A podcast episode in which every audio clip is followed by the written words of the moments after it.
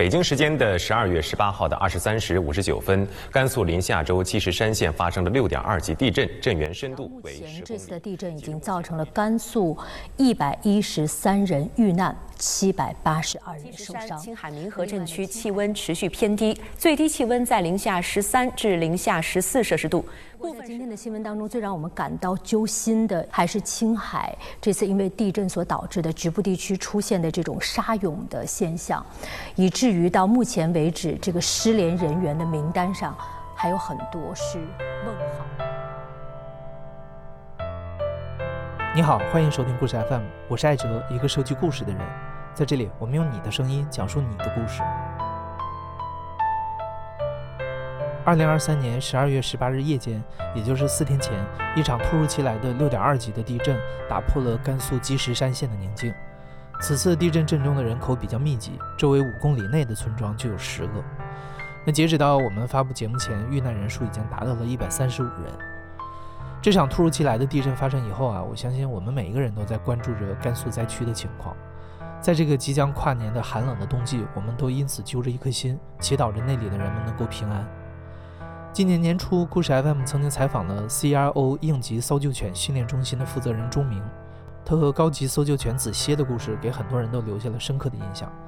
而这次的甘肃地震，钟明带着子歇也赶到了受灾现场，深入到了救援工作当中，在低温下与时间赛跑。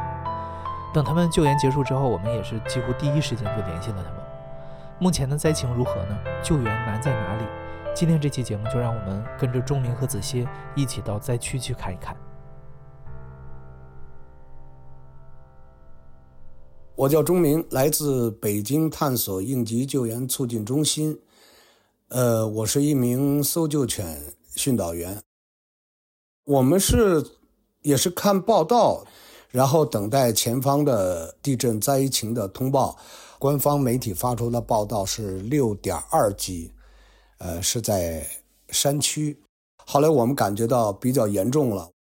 一开始呢，我们对那地方也不是很熟悉，我们也是怕那种荒郊野外呀，或者说这个深山老林的这种。后来呢，再一次看到官方发回来的报道，啊，我们知道那是一个相对人口也比较多的城镇，所以后来我们决定还是要。出动去救援，我们救援都是公益救援，我们也不会去找当地的去收费，不会不会，我们都是自费的。这次呢，我还是带着我那条爱犬子歇，子歇是一条七岁的拉布拉多犬，呃，它目前为止是国际废墟的 B 级，还有广域搜索的 B 级，最高级的就是 B 级。今年九月份，我带着子歇。代表中国参加了第二十七届搜救犬世界杯，中国只有子歇达到了参加世界杯的这个资格和资质，子歇拿到的是第五十四名，啊，当然一百多条犬参加比赛啊，所以子歇在目前在中国国内搜救犬里面水平应该是顶尖的，啊，这一点我还是很自信的啊。真正的地质灾难救援的时间应该是七十二小时，但是因为呃现在是冬天，啊我们到那个地方时候，它晚上的气温可能在零下，呃十五到二十度之间，所以还是要抓紧时间赶到最需要搜救犬的现场进行搜索。我们十九号的中午出发的，我们也做好了。要苦战三四天的这种准备，带了一堆饼干，带了一箱矿泉水，当然了，还带足了香烟，其实就是最基础的这种生活给养。我记得应该是中午十二点出发的，然后我们一宿没睡。我和我的同事王一凯，我们驾车带着子歇前往的这个甘肃这个灾区，连夜吧，一共我们开了十八个小时，凌晨七点。到达的甘肃的积石山，震中其实和过去那些地震灾难现场比吧，它的损伤程度并没有那么大。我们看到的都是一些比较老旧的那种土房子，或者说年代比较久的那旧房子吧，它们出现了坍塌，呃，墙体开裂，我们第一个感觉，这就是一个局部中型的救援，远远没有到达大型的地质灾难的救援程度。现在的秩序已经比过去要好多了，过去是乱乱哄哄。二零一三年的时候，雅安地震的时候，我们也是第一时间到的现场。呃，当时给我们的感觉就是，谁都找不到谁，军队干军队的，警察干警察的，消防干消防的，呃，也不知道哪地方严重，哪地方需要有搜救犬，哎，哪些地方需要物资，啊，有时候问问老乡，他的消息也不准确，各种各样的这种流言蜚语到处乱飞，大家都像无头苍蝇一样到处乱跑。都是我们最后自己找到的，基本上就是那种碰运气吧。现在灾区呢，国家开始很有秩序了。呃，你送物资的就是送物资的，呃，你志愿者就是志愿者，有做饭的呀，啊，有维持秩序的，有支帐篷的，啊，还有指挥交通的，还有一些你比如像军队啊，啊，武警啊，他们架起了叫炊事车吧。我们是有集结点的通知的。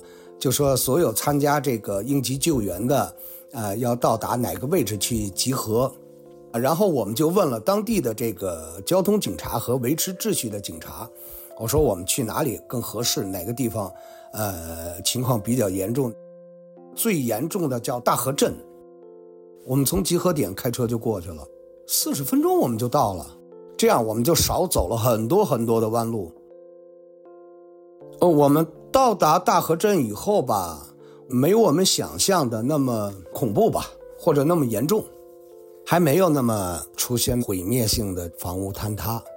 呃，有些村子就说受到一些破坏，啊，有些房屋啊、墙啊，还有房顶倒塌呀。然后有些村子基本上就是，嗯，有些墙裂了，院墙倒了，或者可能是房内的屋顶倒塌，这个掉下来了。基本上这些房屋都还在，因为它的震级在那儿摆着呢，呃，六点二级吧。如果你要七级或八级，那就不是这个景情景了。中国救援队都是第一时间投入灾难救援的，第一时间他们已经把好多救援工作都已经完成了。因为有些房子呢，它虽然没有倒塌，但是它已经出现了，就是咱们说的应该是危房了。大家都盖起了这种，我们应该叫做抗震棚吧，可以在里头生活。这些乡民，呃，从一开始的恐慌到开始慢慢逐渐的去整理这些生活用品。呃，我看到的几个妇女，呃，从那个倒塌的墙里可能扒拉出来吧，呃，就是生活的，比如说农具啊，啊，有些是堆柴火啊，还有一些呢往外拿东西啊，或者说整理砖头啊。还有一些呢，开始为大家服务，会做饭的，他们就开始呃做什么牛肉拉面呀，啊，这些都是大家免费吃的。还有一些大叔就在里头闷着头在那儿抻面呀。我们把整个区域开车就是全转了一遍，我们发现可能这个地方不大需要搜救犬。你比如说那墙塌了，啊，里头都可以看见有人没人，这些就不需要。搜救犬来去寻找，我们就开始转场。呃，我们在那地方只是问了一下警察，哪地方还有更严重、更需要呃救援。然后这时候得到的消息就是青海的金田村。到了那地方以后，大概是下午一点左右吧，因为我们也一直没有吃饭。金田村呢，它离这个镇中大概有个二十公里左右。然后因为受地震的这个影响，结果从地下了涌出来了很多的这种，就像泥石流一样的这种湿土，就是水加泥汤啊，再加这些，就混杂起来，就变成了一个烂泥的，类似于沼泽那样。你踩下去，它就陷下去了。呃，最少是两三米的这样子。大概也有个两个村落吧，我认为有三万平米这个样子，住宅都是平房啊，也也有一层两层的这些楼房，大面积的就是被这种泥沙所掩埋了，很多地方它就剩下了一个房顶。当时得到的消息是，地震完了以后，很多人跑出来了，然后呢，这个村子就开始往外喷这些涌沙，也叫涌土也好啊，就这些东西。就把很多人就埋在里头了。啊，我们当时得到的也是不确定的数字，说是二十人出头啊。然后呢，很多的大型设备在开始挖那些淤泥，铲车呀、挖掘机这样的，大概有个十台这样子。很多地方人根本就过不去，只能在边边角角的进行一些，呃，能力范围所能及的搜索，因为里面就说人是往下陷的。搜救犬最大的价值就是，当人不能到达的位置，它可以去到达。钟明一行人和搜救犬子歇来到的重灾区金田村，处于黄河故道的位置，上游和下游都是峡谷，只有中间是比较低的洼地。这里以前曾经被洪水淹没过，地下水位比较高，泥沙也堆积了起来。那这次地震之后，泥沙被翻了上来，顺着沟渠涌向了两个村子。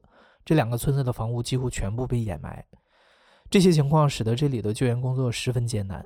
而那些从废墟中爬出来的灾民，就在周围眼巴巴地望着这片淤泥，希望能够得到下面的亲朋好友的消息。我们带着子歇到达现场那地方准备搜索的时候，我知道陆陆续续的，我身后开始聚集了一些，呃，乡民也好，村民也好，呃，灾民也好，我不敢看他们眼睛。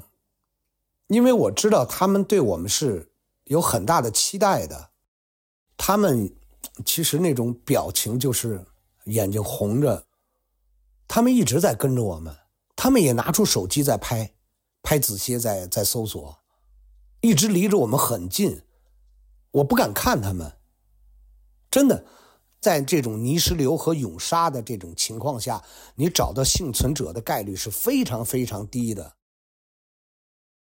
因为我知道他们之所以在那儿去看着我们搜索，其实，在那片区域里头很有可能是埋着他们的亲戚、朋友，或者说是孩子，或者是老人。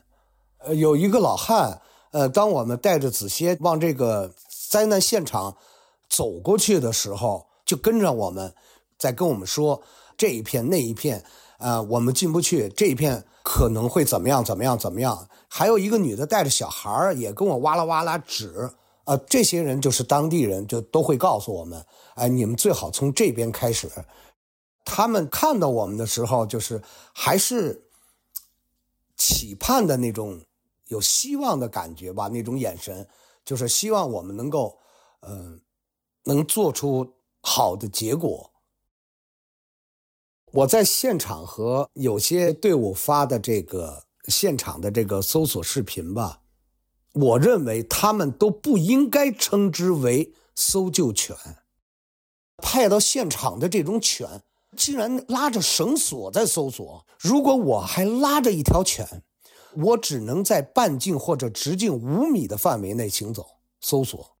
真正的搜救犬，它是独立作战的，它是独立搜索的。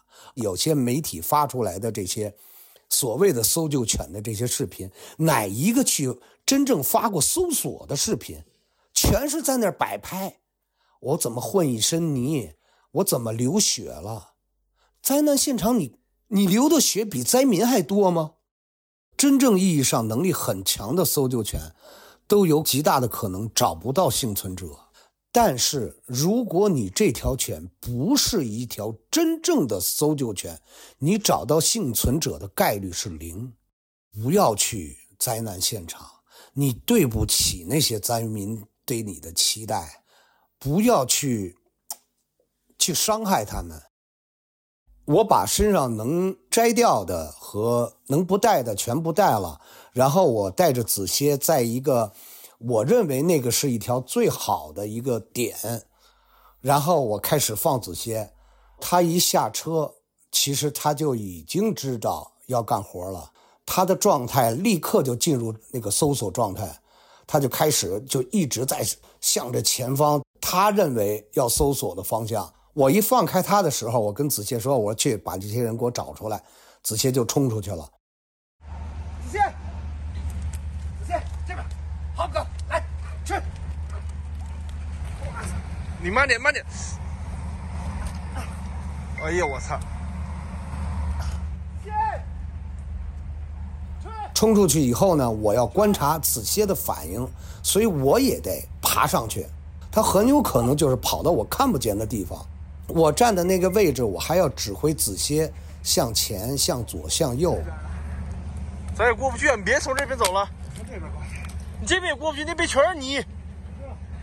而且他冲出去能达到六十米，狗在六十米以外，你已经看到它很小了，基本上就像一个像一个蚂蚁或蟑螂那么大了。它离开你六十米的话，它前面是一片，我们讲话就说完完整整的烂泥，很有可能极度就陷下去。这时候子歇回头看了我一眼，他在征求我的意见，是不是要继续往前？那时候我给他一个口令，往左搜索。左，走，这踩了上去吧。还有些地方我认为已经很危险了，我要赶紧把子歇叫回来。啊，我尝试着努力的，呃，离子歇近一点。大概我往前走个五六米的这样个位置时候，就已经过不去了，就等于陷进去了，陷到我膝盖的这个位置上。因为那是很凉的，因为那是零下，而且你如果身上带着泥的话，你你很难从泥里头再爬出来。我陷进去，我第一个感受就是红军爬雪山过草地，就是过草地那感觉。沼泽呢，你要抬另一只脚使劲踩那只脚用力的话，你这条腿会不停的往下陷，所以我等于是往前顾呢。所以当时我第一个感觉就是我把身体放平。而不是垂直的，咱们讲话压强可以平均一点吧。我是找最近的那个，呃，砖头瓦块啊，或者说是那种，呃，相对而言比较干的土，爬了有四五次吧，反正是一身泥就爬上来了。如果那时候我背个包，再戴个头盔啊，再怎么样啊，就就很困难了，很困难了。当人可以陷进去的时候。咱们的搜救犬，咱们的狗狗一样是冒着这种被陷下去、被困住、被淹没的危险，它在找寻我们人类的气味。如果子蟹陷进去，我根本就没法去救它。子蟹在搜索的时候，它基本上它那个四个爪子百分之六七十在泥里头，它的体能消耗和这些是平时的一倍以上。传媒上平台上，我们发过好多呃搜索的视频，然后很多这个这些观众呢就给我们提出来，能不能给狗狗穿上鞋子、穿上马甲这些的，来用于保护我们犬的这些身体。就是在真正的灾难现场，狗狗如果穿鞋子，会影响到它对地面的感知力。狗狗脚底下是有那些细小的毛发的，它是一个传导的这么一个神经末梢。狗狗穿上鞋是在废墟上有打滑的现象。如果你把它四只脚全穿上鞋，它散发不出这种汗液，那会严重影响到它的搜索的时间，还有强度的。它那种恶劣的地面下，其实我们有时候也很心疼，钢筋呐、玻璃啊这些也会造成它受伤。我跟它生活了这么长时间，我爱惜我的狗，我也疼爱我的狗，但是没办法，搜救犬。他这个职业决定了，他就应该赤膊上阵。我们从事的职业就是一个风险很高的这么一个职业。甘肃，他们基本上也算高原了，两千七百米左右吧。其实一开始我忘掉那是一个高原了，我因为带着子歇去搜索，然后呢，我也在喊，在十多分钟以后，我就感觉到我开始呼吸困难了，我喘不上气来了。因为这是高原的这种反应，有一段时间我为了鼓励子歇，我一直站着。其实我一直想坐下来，我一直想找一个干的地方坐下来去喘口气。但是我后来我突然我发现我身后面有一群当地的灾民，我的责任告诉我我不能坐下来，我坐下来我就太不严肃了，我只能站着。其中有一个地方。有一个房子的，就说一个院落的杂房啊，或者说库房啊，子歇去了两次，我一直观察子歇，我看他会不会再去。如果他再去的话，很有可能那块就有问题了。他为什么一直都在那儿闻呢？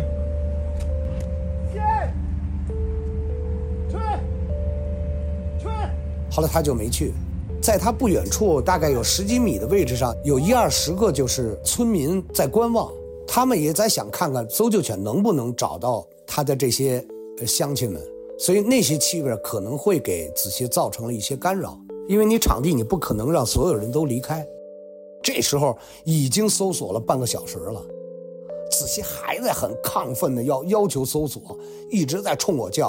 因为我也知道，就是高反对于运动的我们这些平原的人来说，它是一个很严苛的一个体能的要求。那么其实狗也是，如果它这个海拔再高一点，有可能子歇它这么狂野的去奔去，对它的肺是有很大的伤害的，它有可能会出现肺气肿。直到后来子歇，我给子歇叫回来，给子歇喝了一口水，这个嘴呀、下巴上全是泥巴。给他洗了一下嘴上的这些泥巴，我们去弄了一瓶矿泉水，然后开始给他清理。其实这些人都站在我们边上去看着我们，他没有人催我们。我当时就跟他说：“我仔细卧下，你要休息一会儿，休息一会儿。”坚决的他不卧下来，就那一会儿真的让我感动。我说：“好吧，子歇，既然咱不休息了哈，再来。”子歇又搜索了三四千平米。真正大的地质灾难的时候，我们需要太多的搜救犬，反复的有可能去搜索一片区域。理论上讲是应该划分好区域的。那么划分好区域，你比如说三万平米，那么一条犬搜索五千平米，那就是五六条搜救犬。如果条件允许，大家换房再搜索，这样才可以。这个两三万平米的这个涌沙的现场，只有子歇在那儿搜索。所有的人和救援的设备全是在四周边边角角，你会看到只有一个黑色的拉巴拉多，他在那儿漫无边际的在向前去奔跑，在中间那一块到底有多危险，我们不知道。子歇不是傻子，他知道危险，他也有恐惧，但是他并没有说是表露出来我恐惧啊，我不想上啊，感觉到子歇那时候就是一个孤勇者，或者说是一个骑士。一个天使。后来我感觉到我的体力和他都不行了，就舍得拿出来了，哈哈哈哈哈！因为他身上已经全是泥巴了，就停止搜索了。仔细搜索了大概在四五十分钟以后，仔细搜了有一万平米，没有任何报警现象。因为仔细我们平时训练它，就是找到幸存者的气味。所以，严格的来说，在仔细搜索的这个一万平米以上这个面积，是没有幸存者的。非常遗憾，非常非常的遗憾，我们有很大的自责。我们没有说，但是村民呢明白，当时乡民们也看见我们，我们的确是尽力了。我和子歇其实那时候真的很累，喘不上气来，然后我只能跟大家说，让我们休息一下，让我们休息一下。我们还是想给他们留下一些他的这些亲人也好、乡民也好，或者家属也好，一些可能生的希望。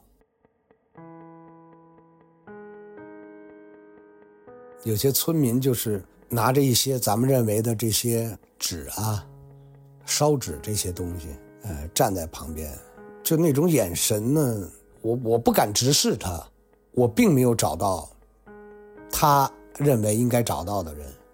心里的滋味还是很难受的。然后这时候那些村民就拉着我们说：“喝口水吧，喝口水吧。”哎，那边有水，那边也有饭，你们吃一口，你们吃一口。啊，其中有一个村民，一个一个大姐吧，就给我们拿了一碗这个熬的姜糖水，完了给我喝，完我喝了一口，因为我血糖高，完了我就说谢谢我我我在控糖。然后呢，把子歇拉到旁边去。然后给子歇喝了一些水，我们也没有吃。我们到达了那个休息区，在这个涌沙旁边，大概有个一百米的样子，有几个那当地人在做牛肉面，然后他们就说：“你吃面吧，吃面吧，累半天了，可以吃碗面，也可以喝点水，好好休息一下。”然后我们说：“好的，好的，好的，好的。”只是喝了一口水。说实话，我我认为我没有资格吃，我认为我没完成任务。我们从十九号出发，一直到二十号搜索结束，我们其实就吃了三个鸡蛋，没有知道累，也不困，也不饿。直到我们昨天，昨天晚上九点吧，九十点钟，我们最后才吃了一顿兰州拉面。现在那个积石山那块的救援基本上结束了，然后现在是开始做善后的一些赈灾工作，全国各地就是不停的在往这边去拉物资，呃，可以看到路上我们经常碰到拉被子的、褥子的，啊，还有一些食物的，还有帐篷的，在不停的大卡车往里头去开进。我开车离开这个涌沙的这个地方的时候，其实呢，我也在总结，我立刻就开始总结了。我认为这种灾难对很多的人来说是不公平的，就是人家生活的好好的，会突然出现一个天灾啊。现在那些失踪的乡民只能等待挖掘机在清理现场去遇见他。但愿那些失踪者都不在这个。涌沙的这个范围内，天灾我们没法去去制止它。对有些家庭啊，或有些人呢，他一生可能都是一个痛苦。但是像这么大的面积，需要高质量的搜救犬。我们一个省最起码要有十条像子歇这种水平的搜救犬，才能真正的保护我们的人民。我们的质量、数量现在是远远远远的落后我们国家的经济和发展水平，和政府对我们这些做搜救犬的期待，我们落后的太多。我们也不是上帝，我们也不是神仙，我们就是一个普普通通的救援工作者。我只有训练好优秀的搜救犬，当灾难来临的时候，我努力的去把这些幸存者找出来，减少大家的痛苦和苦难。因为生命璀璨如歌。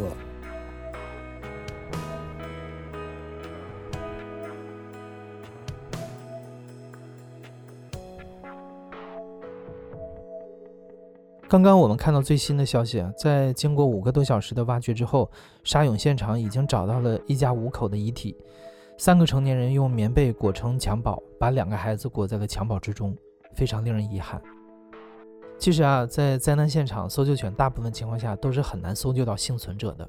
搜救犬找到的多数时候都是遇难者。虽然这个现实很令人无奈，但是没办法，这是一个非常普遍的情况。而钟明他们能做到的，就像他说的，只能是不断的提高他们的搜救技术。在离开灾区以后，钟明和子歇没有休息，他们直接开车赶往了郑州，参加那里的升降机模拟训练。这样，在以后的灾难中，钟明和子歇就可以乘坐直升机更快速地到达现场，以最佳的状态进行救援。他们希望在今后的灾难中，不再看到受灾者失望的脸。你现在正在收听的是亲历者自述的声音节目《故事 FM》，我是主播艾哲。本期节目由赵真怡制作，声音设计孙泽宇。感谢你的收听，咱们下期再见。